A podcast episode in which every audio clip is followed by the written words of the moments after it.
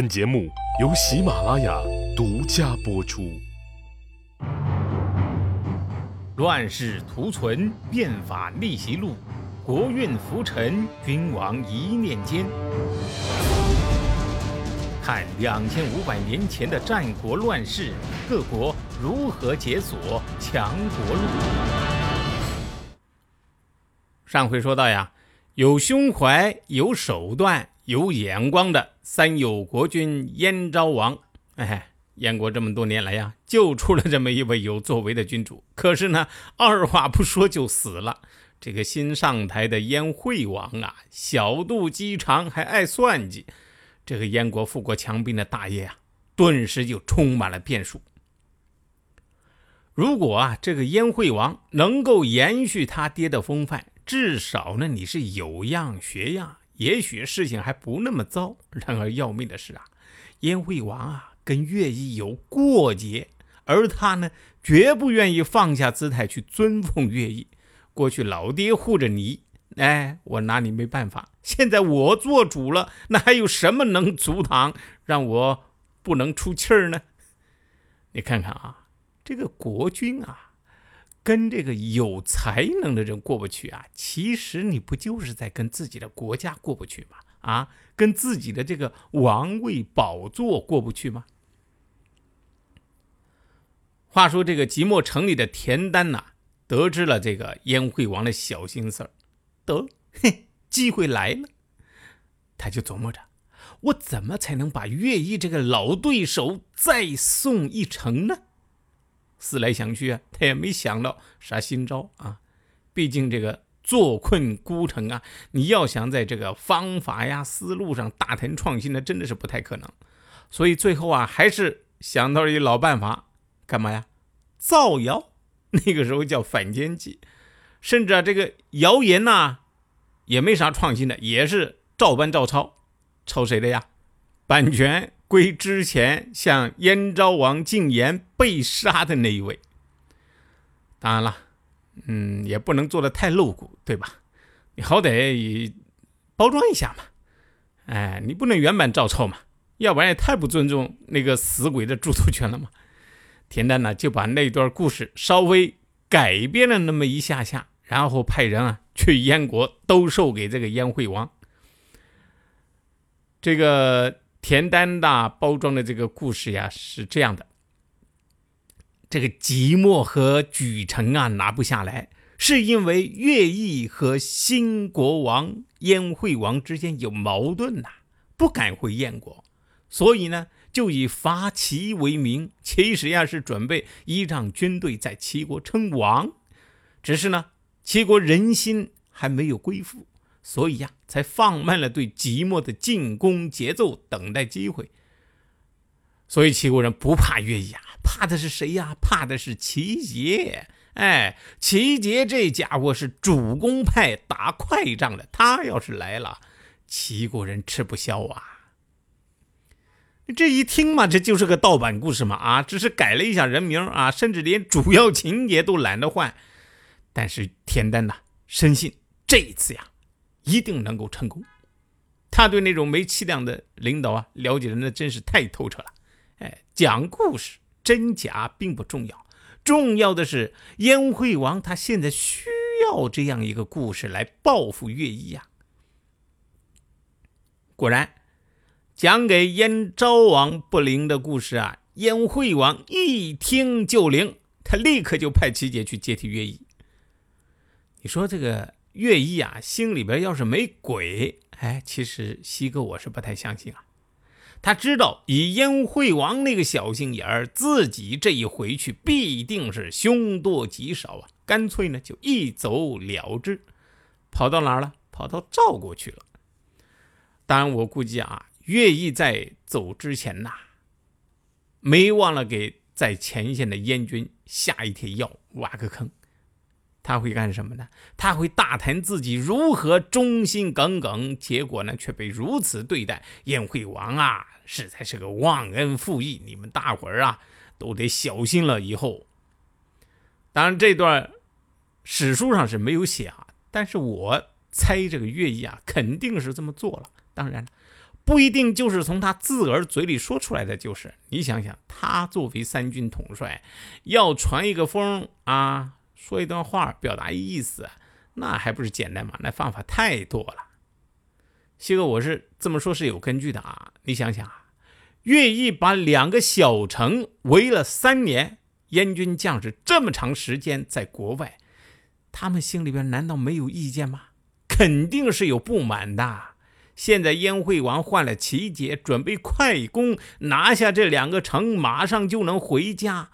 这个举措呀，无疑是符合军心民心的。按理呢，大家都应该很开心。但是啊，《资治通鉴》上说的却是，乐毅一走，对燕军的军心打击很大，燕将士由此愤惋不和。愤，愤怒；惋，惋惜。大家想一想啊，如果不是乐毅给士兵们下药，那普通的燕军士兵能愤惋不喝吗？高兴还来不及呢啊！他们还不是上头说啥就是啥。再说了，齐杰来了，打完仗咱们就回家了，能不高兴吗？却说这边乐毅一走，那边啊，田丹的机会可就来了。于是呀，他策划了一套反攻组合拳。这套组合拳呢，只能用四个字儿来形容，叫算无余策。这个筹划能力呀，能达到这种层次的人，在历史上可不多。哎，田丹算是一个。首先呢，田丹要求城里边的人吃饭之前必须在院子里边祭祖。这祭祖啊，要用食物。天天这样呢，那每到吃饭的时候啊。大批的飞鸟啊，就会飞到城里边来，在这个城市的上空盘旋。燕国人在城外啊，就感觉很奇怪。城里边，田丹呢，看着大群的鸟在城市的上空盘旋，就开始造舆论了。看呐，哎，看这个样子啊，那是有神仙要下来教我们退敌呀。这个时候啊，有一个二货小兵听了田丹这话，这心里边就想。这个大帅脑子是不是坏了啊？然后这个小兵啊，随口就说了一句：“我我来教你退敌。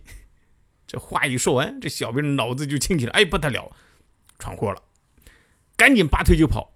他以为啊，田丹会把他抓起来打屁股呢。可是没想到，田丹一听说：“哎哎哎，你跑啥跑啊？过来过来过来过来过来！”这个小兵就心惊胆战的就过来了，哎。到了跟前，田丹起身把他迎过来，坐好，然后呢，给他行拜师礼。这个二货小兵这一下子就更紧张了，他不知道田丹想干嘛，吓得是连声喊：“这这将将军，我我是开玩笑的，我我不是上天派来的神仙，我我刚才是骗你的，你你饶了我吧。”田丹一听，嘘。别说话，我让你干啥你就干啥，要不然打屁股。于是呀，田丹就把这个小兵儿哎尊奉为上天派下来的神师，只要他对这个城中的士兵们提出什么管理措施啊，发布什么命令啊，必定要先开口来一句啊，神师教导我们怎么怎么怎么要怎么怎么怎么样。那个时候的人呐，没文化，哎，好骗。所以啊，田丹就这么玩，大家呀都是深信不疑。大概呢，也是被敌人围困的太久了。一来呢，生活需要找点乐子；二来呢，这个精神上啊需要一点寄托。就这样的一个虚假的神棍骗过了燕军之后啊，又开始了第二步。他呀派人放话说：“我其他我都不担心。”我就担心这个燕国人呐，把我们的俘虏鼻子都割了。这样子的话，咱即墨城就完了。齐杰一听，二话不说，马上照搬，把这个一队队降兵拉到阵前，对着齐国人的那个防线，齐刷刷，刀光闪闪呐。阵地前很快就堆了一堆的鼻子。你想想啊，这一大群没鼻子的人，脸上是血呼啦啦的，站在阵地前向城里边哭诉，哎，说话还漏风，那个场景多么吓人呐！所以即墨城里的齐军一看，吓坏了，啊，想投降的也不敢了。兄弟，燕国人快要进攻了，我们不如出城投降吧。嗯，要去你去，反正我不去，我还想要鼻子呢。那鼻子没了，你将来可没姑娘看得上。这样啊，就坚定了城中士兵不投降的决心。田丹呢，觉得这把火烧的还不够，他要的是一支杀气腾腾的军队呀。因此呢，还需要点燃士兵们心中的那股子怒火。怎么点呢？他呀，又开始放话：“我呀，我现在是非常担心。”燕军会把城外那些齐国人的祖坟给刨喽，那样子可就太让我们寒心啦。齐杰一听，对呀，兵法不是说三军不可夺气吗？这不正是瓦解齐军抵抗决心的好办法吗？于是下令：来呀，给我挖齐国人的祖坟，一个不留。不光挖呀。还把那坟墓里边的那些死人拉出来，架起来用柴火烧啊！一边烧一边恨恨的说：“我让你们抵抗，我让你们抵抗啊！”可是当齐国人在城上看到自家的祖坟被刨，自己的先人遗骸呀被烧成了灰呀，等于是挫骨扬灰啊！你想想，顿时是嚎啕大哭，个个是怒气冲天的，他们纷纷找到田丹。将军，您让我们去和燕人决一死战，不然我们怎么对得起我们的先人呐？谁按下了礼崩乐坏的启动键？哪些小弟逆袭成带头大哥？哪些大哥被带进了坑？又有多少君王魂断强国路？西哥从《资治通鉴》《战国策》《史记》中筛出战国大事件，为您剖析国运密码，轻松理清战国乱史。